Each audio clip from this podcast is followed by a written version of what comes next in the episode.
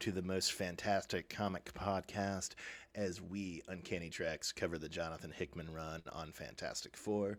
It'll be a 10 issue miniseries. We're very much looking forward to doing it. We're starting off by covering the original first trade of the John Hickman run on Fantastic Four, Solve Everything. It collects issues number 570 to 574.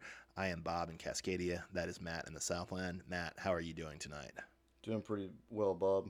I'm just excited about these characters that were on an outer space adventure when they got hit by cosmic rays. Are you reciting instead of singing the theme song to the 90s cartoon? Is that what you're doing there? That is exactly what I'm doing, Bob. Just But call you- the four. Call the four. The fantastic. You didn't you didn't pronounce fantastic though, like they sing it on that cartoon. Fantastic four. Isn't that how it goes? Oh, there you got it. You got it. Good job. Good job. Bob, you don't I'm need no more. Just Nope. Just call the four.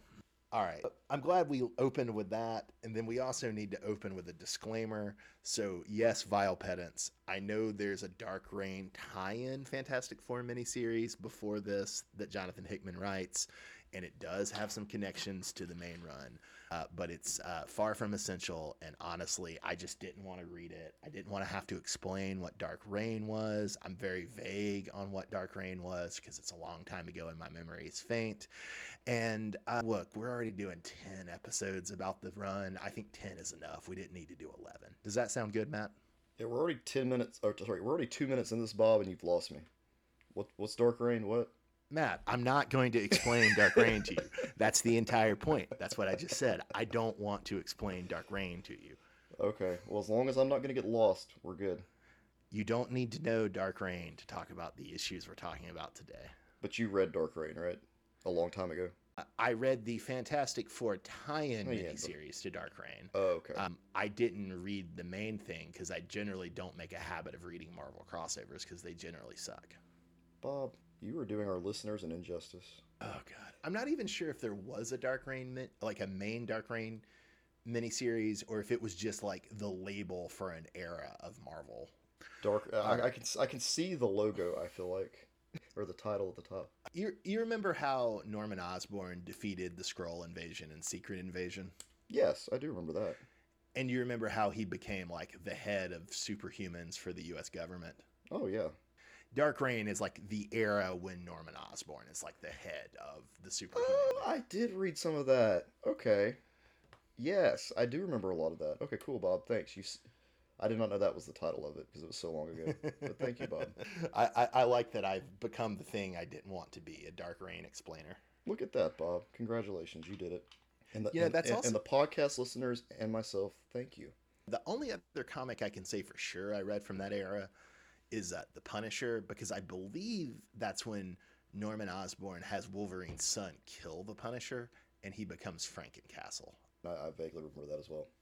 Man, there's some Yeah, weird that- that goes on. All right. That was a good series. All right, so back to the Fantastic Four, Matt. Is your experience with the FF mostly just some random issues, the '90s cartoon, and the bad movies? My experience with the Fantastic Four, I watched some of that 60s cartoon and the 70s cartoon where it's like Herbie replaces Human Torch. Do you know why they did that? I- I don't know. I, I used to know. I don't know now why. If you had to guess, why would you think they were worried about the Human Torch? They didn't want kids playing with fire. Is that all it was? Yeah, and I'm not sure if this actually happened or if it was just an urban legend, but uh, some kids may have set themselves on fire to become the Human Torch. Maybe. I'm actually okay with that because I jumped off a playground one time with an umbrella because I thought I was going to be like the penguin. So kids are dumb. I could totally see myself like, oh, I'll just set myself on fire. I, I like you've got the Chad heroic kids who want to be the Human Torch, and then you've got Matt who wants to be the Penguin. I just wanted to jump off the thing with an umbrella and see if I float. All right. So I, I did seems that. so plausible. Yeah, I watched the '90s series, which that was Yeah. the theme song I was alluding to earlier. Uh, there was also this book in the library when I was in second grade. This is before I met you, and Mhm. they had two books. There was a Spider-Man book and a Fantastic Four book. And I don't know what where they were collected, what they were. I don't know why our library just had these two. But If you had to guess, would you say they were probably more 70s or more 90s? Probably in the '80s, Okay, robbed okay. because Spider-Man. I remember the Spider-Man one more so because that was the one I checked out more often, and it was primarily all the stuff you would see with Spider-Man from the 70s to the mid 80s. Did it have comic stories in it, or was it more just here's Spider Man, here are his foes? Like here's Spider-Man, here are his foes. It had a couple of shorter stories mixed between. It had the I origin I- story, and then it had the origin story of some of the villains as you went through. And they had the Mm-hmm. same thing in the Fantastic Four book. But I just remember not being as interested in the Fantastic Four one. I really like the Spider-Man one. You're a hater. I I remember a similar Spider Man book, although I'm not sure if it's the same one. It had a reprint of Amazing Fantasy 15, and then it had a reprint of a later story with Gwen Stacy. But then most of it was introducing you to Spider Man and the villains. So I'm not sure if that's the one you're talking about or if it's a different one. They, what's interesting now is that these uh, comic book heroes and stuff, they have so many introductory books to children with these heroes in them that to find these books in that library back then was crazy to me. it was finding gold. Now you go to any Scholastic book fair, there's Baby's First Punisher book, whatever you can think of. So my my childhood experience with the FF, my dad had a couple of reprint issues um, that covered the story from this later on in the Stan Lee Jack Kirby run around the issue seventy or eighty of FF. There's a story where Doctor Doom locks up the Silver Surfer and steals the Power Cosmic. I do remember that, yes. My dad had a reprint issue or two from that story, which I, I thought was really cool. And then when we were buying uh, comics from the grocery store, I bought at least one issue of the Tom DeFalco, Paul Ryan 1990s FF run. And in that run, Reed Richards is dead and Sue Storm Richards is leading the team. And she has a cutout four on her chest that exposes her cleavage Extreme! Very extreme very extreme. I maybe like the ff more than you as a kid but like you i had a similarly limited exposure to them mostly just the cartoon. Right. but then a few years ago while i was back home for christmas um, i discovered the local college library had these big omnibuses of the original stan lee jack kirby 1960s ff run. And so i read a lot of that run just sitting in that deserted college library during the holidays. Um, i thought it ruled um, I really liked it. And so I finished reading that run. And then I've read a few of the other more celebrated Fantastic Four runs. Um, I read John Byrne's, which I started out thinking was good, but his most famous story is The Trial of Galactus. And I think it's a terrible story, deeply, deeply bad. It misunderstands Galactus. It's racist in a weird way. Uh, and that ruined the whole John Byrne run for me. Uh, but the other runs I've read that I've really loved is Walt Simonson has an early 90s run that's very good. Uh, do you remember when Hulk, Ghost Rider, Wolverine, and Spider Man became the new Fantastic Four? I do, yes.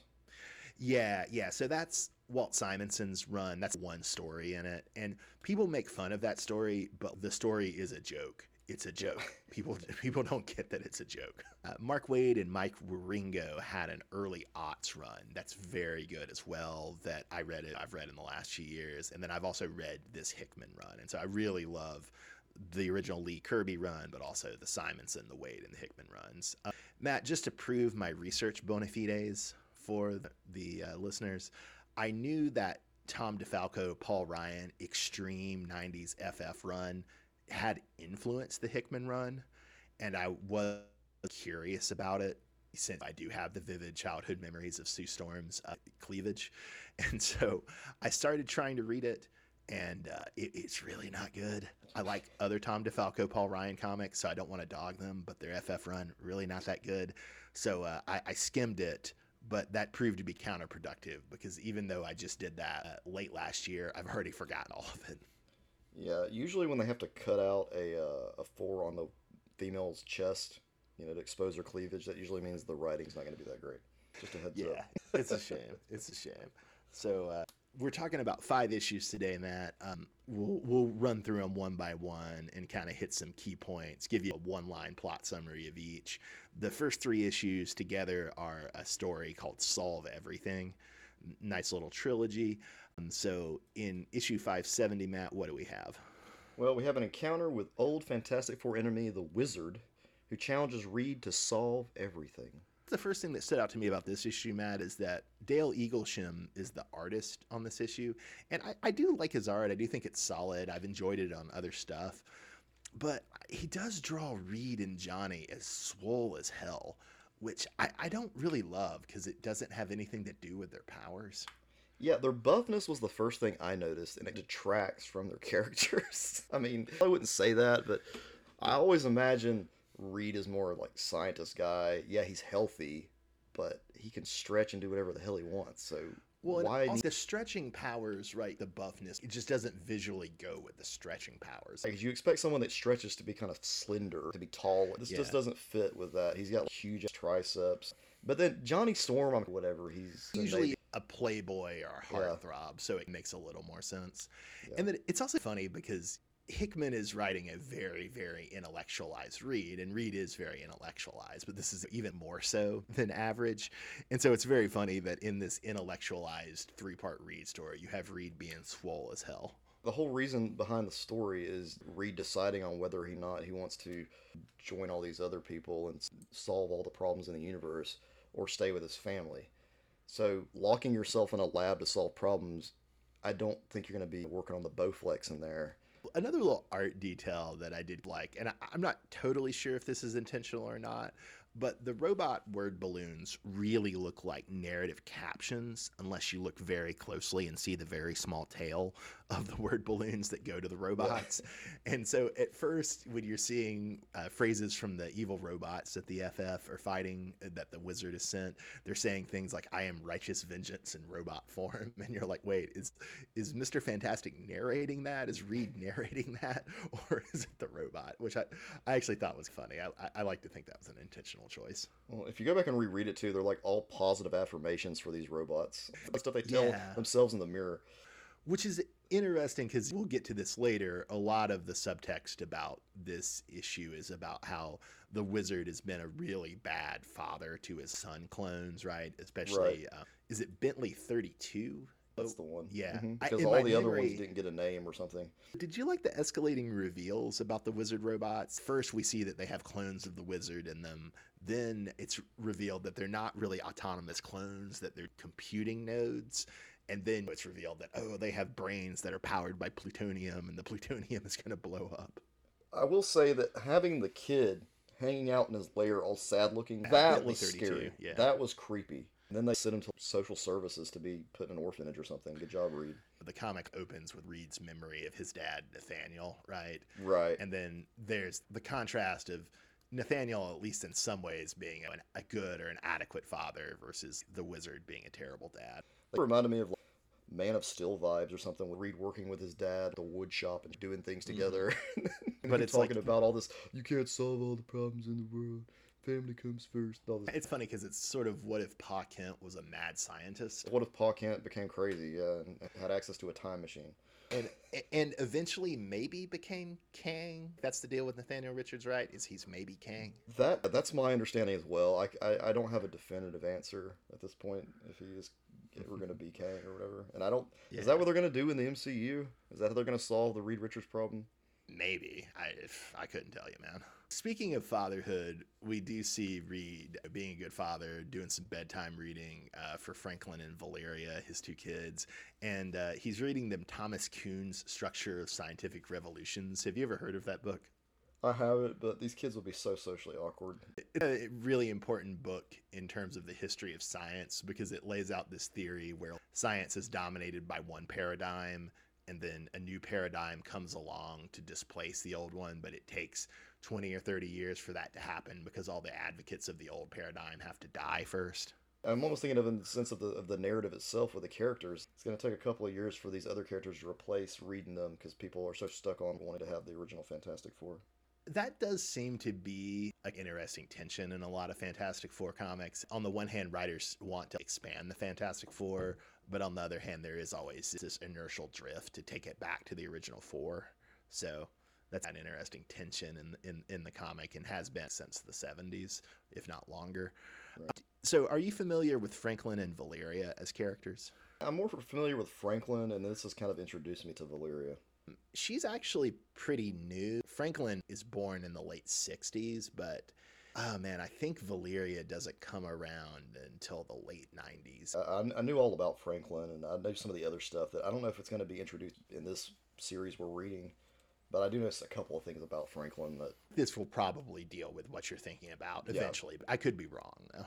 and I don't want to ruin it for the listeners or for myself. We'll leave it there. So, thoughts on the interdimensional council of Reed Richards's, Matt? 2010 when this came out, we've yet to be oversaturated with the whole multiverse of madness thing. This would have been really cool back then. Yeah. Uh, would I want to hang out with a council of Reed Richards? Absolutely not. You think an interdimensional council of Reed Richards is cool? What if there were an interdimensional council of Sabretooths? N- No, Bob. I definitely don't want to hang out with Sabretooth. You, you don't want an interdimensional council of Tooth? No, Bob. Not interdimensional council of tooth, which that's Oh, what's well, happening, I guess, right? I guess you shouldn't read the current Wolverine comic then. I mean, what a good idea, an interdimensional council of tooths. To move on from my bitterness about how bad the current Wolverine comic is, uh, Matt, do you have any thoughts on Reed having there there being three Reeds and each of them have an an Infinity Gauntlet? So this is a legit question. Is the Infinity Gauntlet weaker in comics than it is in the movies? Here you have We- three of them. Well, we do get a detail in a later issue in 571 or 572. They make the point that it, these are multi-dimensional or multiversal Infinity Gauntlets, Mhm. and the Infinity Gauntlet only works in its home dimension. So that's one issue. That also ex- kind of explains why there was this random Infinity Gauntlet in that Thor movie. Remember? Which one? Thor 4? No, the first Thor movie in the background there was an Infinity Gauntlet.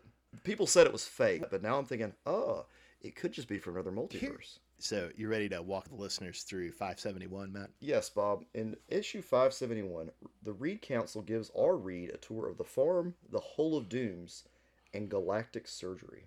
Of these three, Matt, which was your favorite? The Farm, The Hole of Dooms, or Galactic Surgery? I really like the Galactic Surgery. The Hole of Dooms was appropriately creepy. In the comic, they just call it the Hole, but I feel like it's more evocative to call it the Hole of Dooms. So the interdimensional reeds are lobotomizing their dooms and then they're putting them in a hole. Like what they did in X Men Krakoa. It is very similar to the pit, although Hickman is such a hack, he just copies his own. although in Krakoa they don't lobotomize them; they just put them in the hole. I don't know what was going on in the hole. Did we ever have a comic? But unfortunately, it's the Sabretooth comics. Oh, forget it then. Okay. But Matt, an interdimensional council of Sabretooths. Speaking of mutants, Matt, um, we have uh, references to a uh, few characters who will show up uh, in the last issue we're talking about today in this issue. But do you know who Artie and Leech are? Leech was the Morlock from the X Men. Exactly. Right, Artie, I don't know. Uh, Artie is another small mutant. He's not actually a Morlock. He's the son of a mad scientist. But Artie and Leech get um, introduced in the 80s uh, X Factor, and then they become friends with uh, both Franklin Richards and the other characters I was going to ask you about. So they reference Katie and Jack Power. Do you know who they are? Not a clue. You, you know the Power Pack, Matt. You had a comic with them and Spider Man in the 80s. And Oh yeah, oh yeah. I had a comic like that, and I'm just gonna forget it ever existed. Yep, yep. We're not going to talk about what that comic was, but we'll just say that the Power Pack are a family of uh, four siblings. I believe it's two brothers and two sisters who I get their powers from, I believe, a race of uh, space horse aliens. And uh, yeah, they're playful kid comics. Although I've never really read the Power Pack main series, but apparently it did get pretty dark, despite it. having uh, little kids in it. Oh, and do you remember that great issue? Um, either you or I had it where Wolverine is being stalked in the snow by Lady Shiva, and he's like mostly naked. It's the, the episode is, or the issue is called Wounded Wolf. Yes, I do remember that actually. Yes. Do you remember there's a little girl hanging out with him? Oh, is that one of them? That's Katie Power. Oh, so Katie Power. There was a lot of Power Pack crossover with the X Men in the 80s because the, I believe the same woman was writing uh, X Factor and New Mutants as was uh, editing X Men and was writing Power Pack at different points. I'm already introduced Okay. to some newer characters here that I've never heard of. I mean, I knew Leech, but I didn't know Artie, didn't know Katie and Jack Power very well. Does Yeah, uh, yeah. Hickman like to bring in characters that are obscure to some degree? Well, so the thing about Hickman is is he was reading and we, we might get into this more later in the series, but Hickman was reading Marvel comics in the 80s. And so he Oh. brings in a lot of 80s reference points and the Power Pack are part of that. That makes sense. Okay. Yeah, yeah. Matt, did you enjoy the scene of Johnny explaining to his nephew Franklin that Spider-Man sucks?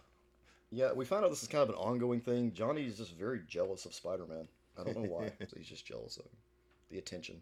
I've been reading the original Spider-Man comics, the Stan Lee, Steve Ditko stuff uh, this month, and they're great. Uh, they're they're shockingly great. It's like, oh yeah, they have been. All comics have just been imitating these comics for the past 60 years. But um, one of the things I didn't expect was that the Human Torch is almost a co star of that book. And yeah, Spider Man and the Human Torch hate each other. Oh, book. okay. It's great. It's really funny. Yeah, it's sometimes it's more of a friendly rivalry, I think, in later versions, and sometimes it's more they just hate each other. Well, Bob, we are introduced to some pretty big villains at the end of this issue. Are you familiar with the Celestials? The Celestials have been around for a very long time, Bob, even before the Big Bang. So that's pretty much all I know about them. They're sort of big space gods uh, in the comics that came around in the 70s in the Eternals comic. And sometimes they're villains, but sometimes they're more just played as big, impassive cosmic forces, if that makes sense. Right. So we have our bad guys. Sometimes the celestial will come to judge a planet, give it the thumbs up or the thumbs down. One one other thing. So the the Guardians headquarters is often in the head of a dead celestial. Matt, do you want to walk us through the uh, finale of Solve Everything, uh, issue number 572? In 572, Reed refuses to pay the price of the Council of Reeds and to solve everything because he loves So, his. were you surprised what the cost of solving everything was?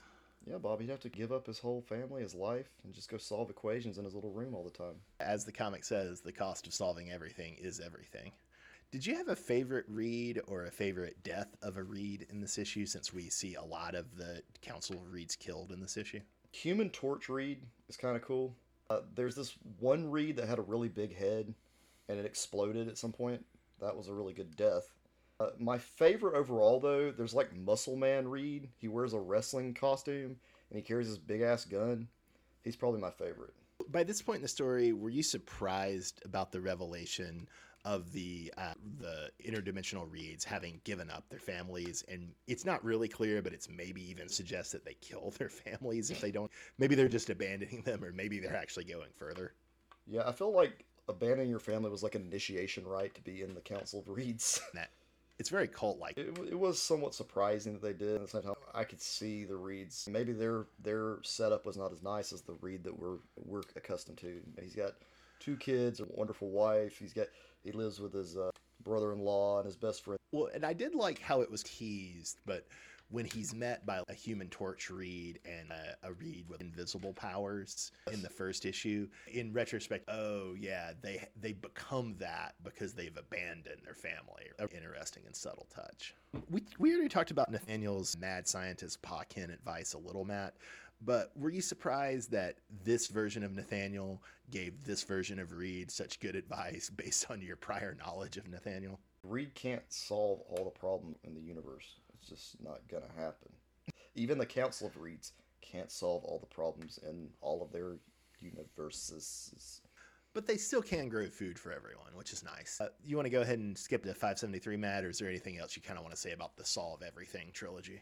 I enjoyed the Solve Everything trilogy. It, had a good message. It had this duality between uh, balancing job and family, or job and friend. I, I appreciate I appreciate you adding in the friends part as a side to me. I only read this a couple of years ago, but I remember he- hearing one comics podcaster talk about it when it came out. I think it was uh, Eugene On who used to co-host War Rocket Ajax. As I remember On talking about it, he was saying that he read the first couple of issues of this is also Hickman's challenge to other comic book writers. We've been boring, we've been stale, we need to go bigger, we need to go more science fictional, we need to be more creative. It is interesting thinking about it. On the one hand, you're exactly right. It's this drama of how to be a good father, how to balance family and work. But it's also interesting, a subtextual challenge to other comics writers of you can do better than this. Let's talk 573, Bob, and I'm just going to let you talk about 573 because apparently it's not your favorite. Well, it's not even that it's not my favorite. Before the Hickman run, you know Mark Millar, right? Oh, yeah. Yes. Before the Hickman run, Mark Millar and Bryan Hitch had an, a Fantastic Four run. Uh, I like Bryan Hitch's art. I do not like Mark Millar, so I have never read that run. Apparently, the world that's in this issue, New World, factors pretty heavily into that Mark Millar Hitch run. Uh, but I, I've never read it. I have really no idea what the deal with New World is. Um, I have no idea who all these characters, who I think are pretty much all created in the Millar run, like Banner Jr. I have no idea what their deal is. I've read this issue twice. I don't really pick up on what their deal is from reading the issue. And so I don't really feel like I can explain Johnny, Ben, Franklin, and Valeria's vacation to New World. Uh, I think this is my least favorite of the issue of the whole Hickman run just because I don't understand it. But I don't feel there's other issues like this. This this to me feels like a one off. Yeah, it really does. It seems more like okay, I need to follow the adventures of someone other than Reed. So here's what they were doing while Reed was doing this. While Yeah. Reed and Visible Woman were tied up with this because Invisible Woman was kind of waiting on Reed to make his decision. The only other thing I can say about it is Neil Edwards draws this New World issue, and then the next issue, the last issue we're going to talk about, 574. And uh, he's Welsh, and he did art for Jeff Lemire's uh, Legion of Superhero story in Justice League United. So I have fond feelings of him for that. This was before that, though. Issue 574, as it's called, Days of Future Franklin, which I thought was a very amusing title and a little bit of a spoiler if you think about it. Yeah. It shows us Franklin's birthday party, Matt. This was probably the best issue. I I felt this was the best issue of the whole first volume. by far. I mean, Yeah. I like the Solve Everything story, but yeah, by far, this is the best. One of my favorite things, and this pays off at the end, is I, I really enjoy how Val bullies her older brother. Uh, It's very cute. She does, and the God, there's a there's such a good scene between these two at the end of this issue, but they use the R word, Bob, and it ruins it. Well, they use the uh, R word twice, and in 2010, I'm, that was acceptable, but now you read it, you're just like, ah, it's so cringe. Like this is such a sweet scene. It doesn't ruin it to me, but I, I'm a callous person. I, I don't know that it was acceptable in 2009, but it is entirely what a girl that age would say in 2009. Yes, it is totally what a kid would say at that age. Yes, even the smartest kid in the world in the universe. I do like that dichotomy, right? On the one hand, Valeria um, doesn't, at least I don't think she has powers. She's just really smart. But then Franklin is just an average kid. He's not a genius, but he also has godlike powers, or at least he will have his godlike powers again by the end of this comic. Yeah, and so all- I, I really like that balances out. dichotomy. It's a balance. Yeah. So a few other details uh, from the comic, Matt. Uh, so we see Dragon Man uh, at the birthday party. Are you familiar with that character at all? I, know what he looks like, and I feel like I've fought him in many video games, but I have no clue. He's a he's a android in the shape of a dragon man who was uh, creation was interrupted. Do you remember the Fantastic Four villain Diablo? Yes. A scientist is creating uh, Dragon Man, and then Diablo um, tampers with it with his alchemy, and so it makes Dragon Man a person, but also a villain who can't talk. But then over time, he tends to get used more as a hero. Ultimately, before this run starts, Valeria fixes him where he's no longer a villain and he's super smart and he can talk. I've seen this character so many times, I never really like looked into what he does. He'll basically just be the babysitter for this run. That'll basically be his job is to babysit Frank and Val and then the other kids who they're bringing on board. Yeah, he didn't really play yeah. a big part in the birthday party. Did you know who the faux Spider-Man was during the birthday party? No, and it bugged the hell out of me. Do you know who Willie Lumpkin is? No. He's the Fantastic Four's mailman, and he's been he's been like a joke part of the series since the 60s. Wow. Usually in the movies, Willie Lumpkin looks like old Stan Lee, and you'll usually have like Stan Lee play Willie Lumpkin. Gotcha. For the most part of the uh, the most part of the issue, there's not really any action, right? It's the birthday party and the character interactions and Spider-Man swinging around with Franklin, things like that. But then at the end, we have an intruder. Matt, who does the intruder turn out to be? It turns out to be Franklin's. It turns out to be old Franklin from the future, time traveling Yeah, Franklin. I'd say adult Franklin. He's not really old. He's in his 20s or 30s. Yeah. But he comes And so- back and he, he delivers a message to Val that's extremely cryptic and not exactly easy to follow, but I guess keeps the reader interested. Did did any of the phrases stick out to you? the whole four cities thing, I wasn't sure. One was apparently Atlantis. If I'm remembering correctly, we're going to go ahead and start the War of Four Cities in the next volume. I did appreciate so the we're- illustrations behind the two of them talking because you could see they drew it out for you in kid illustrations. It's in her brain and she's thinking, okay, this is what he's telling me and this is what I need to remember. But she's remembering the way a child would. A really smart child, but still a child, right? The other really cryptic phrase, right, is all hope lies in doom. Yeah, you know, And who happens to be the bad guy? Do you know what Valeria and Doom's relationship is? Godfather. And I haven't read the comics where this happens. I think this is the Chris Claremont late 90s run, but Sue was having trouble with the pregnancy with Valeria, and so they had to get Doom to help. In return, he said, I want to be uh, her godfather and I want to name her. Valeria is his mother's name, I believe. Oh wow. Okay. Well, I did not know all that. That's crazy. So we got the power pack hanging out with Val and Uncle Doom. Good old Uncle Doom. Franklin's gift to himself. He has this prophecy for his sister, but then he has a gift for himself. Franklin has these godlike powers, but they wax and wane, right? Sometimes the writers write them away for narrative convenience because if Franklin could create a universe, it can solve most problems. Just do it.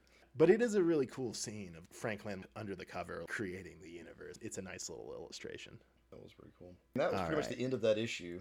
Matt, other than the connection between the whole of Dooms and the pit, um, do you feel like you're getting any other insight into the Hickman era of X Men? Yes, here's one big thing, and I mentioned this. I think I mentioned this in an episode previously that we had talked about, where the fight scenes. Hickman just doesn't do big gaudy fight scenes.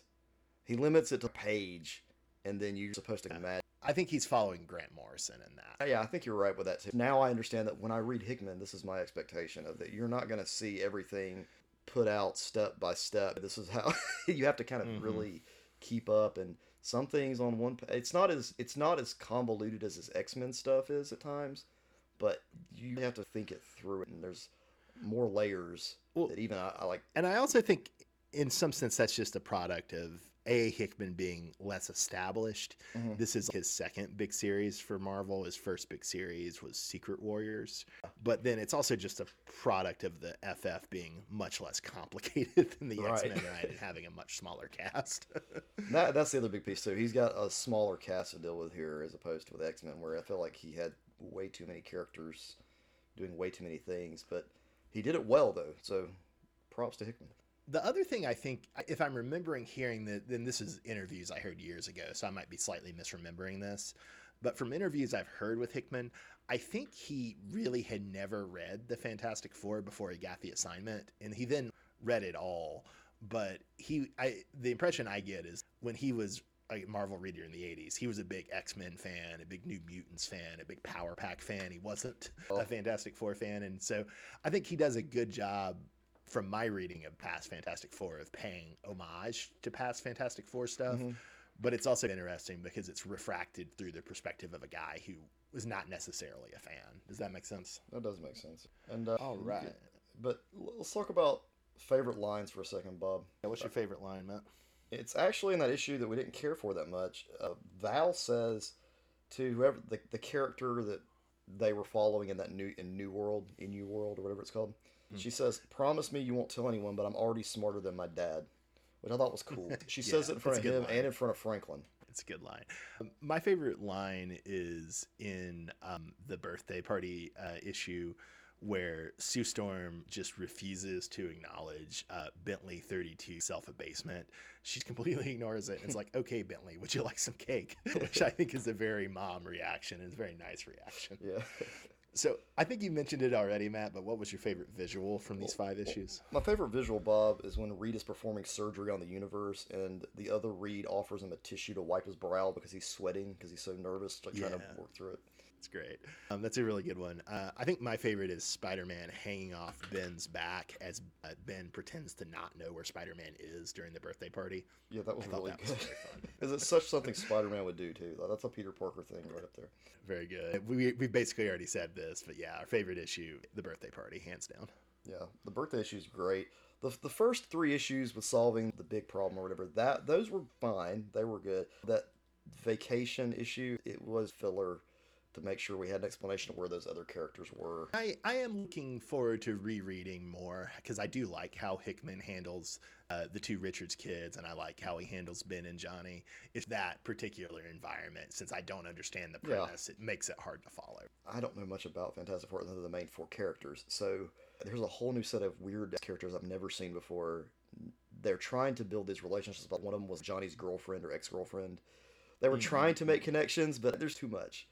Hulk Jr. showed up. Come on. the other new stuff in this run is better introduced. Whereas since the New World was a previous run, Hickman understandably taken familiarity with it for granted. All right, Bob. So when it comes to favorite character, though, at this point, my favorite character is Val. There's something about that kid that's hilarious to me. Franklin to me is more like Reed, even though he's not as smart as the Yeah. sister's really smart. I get that.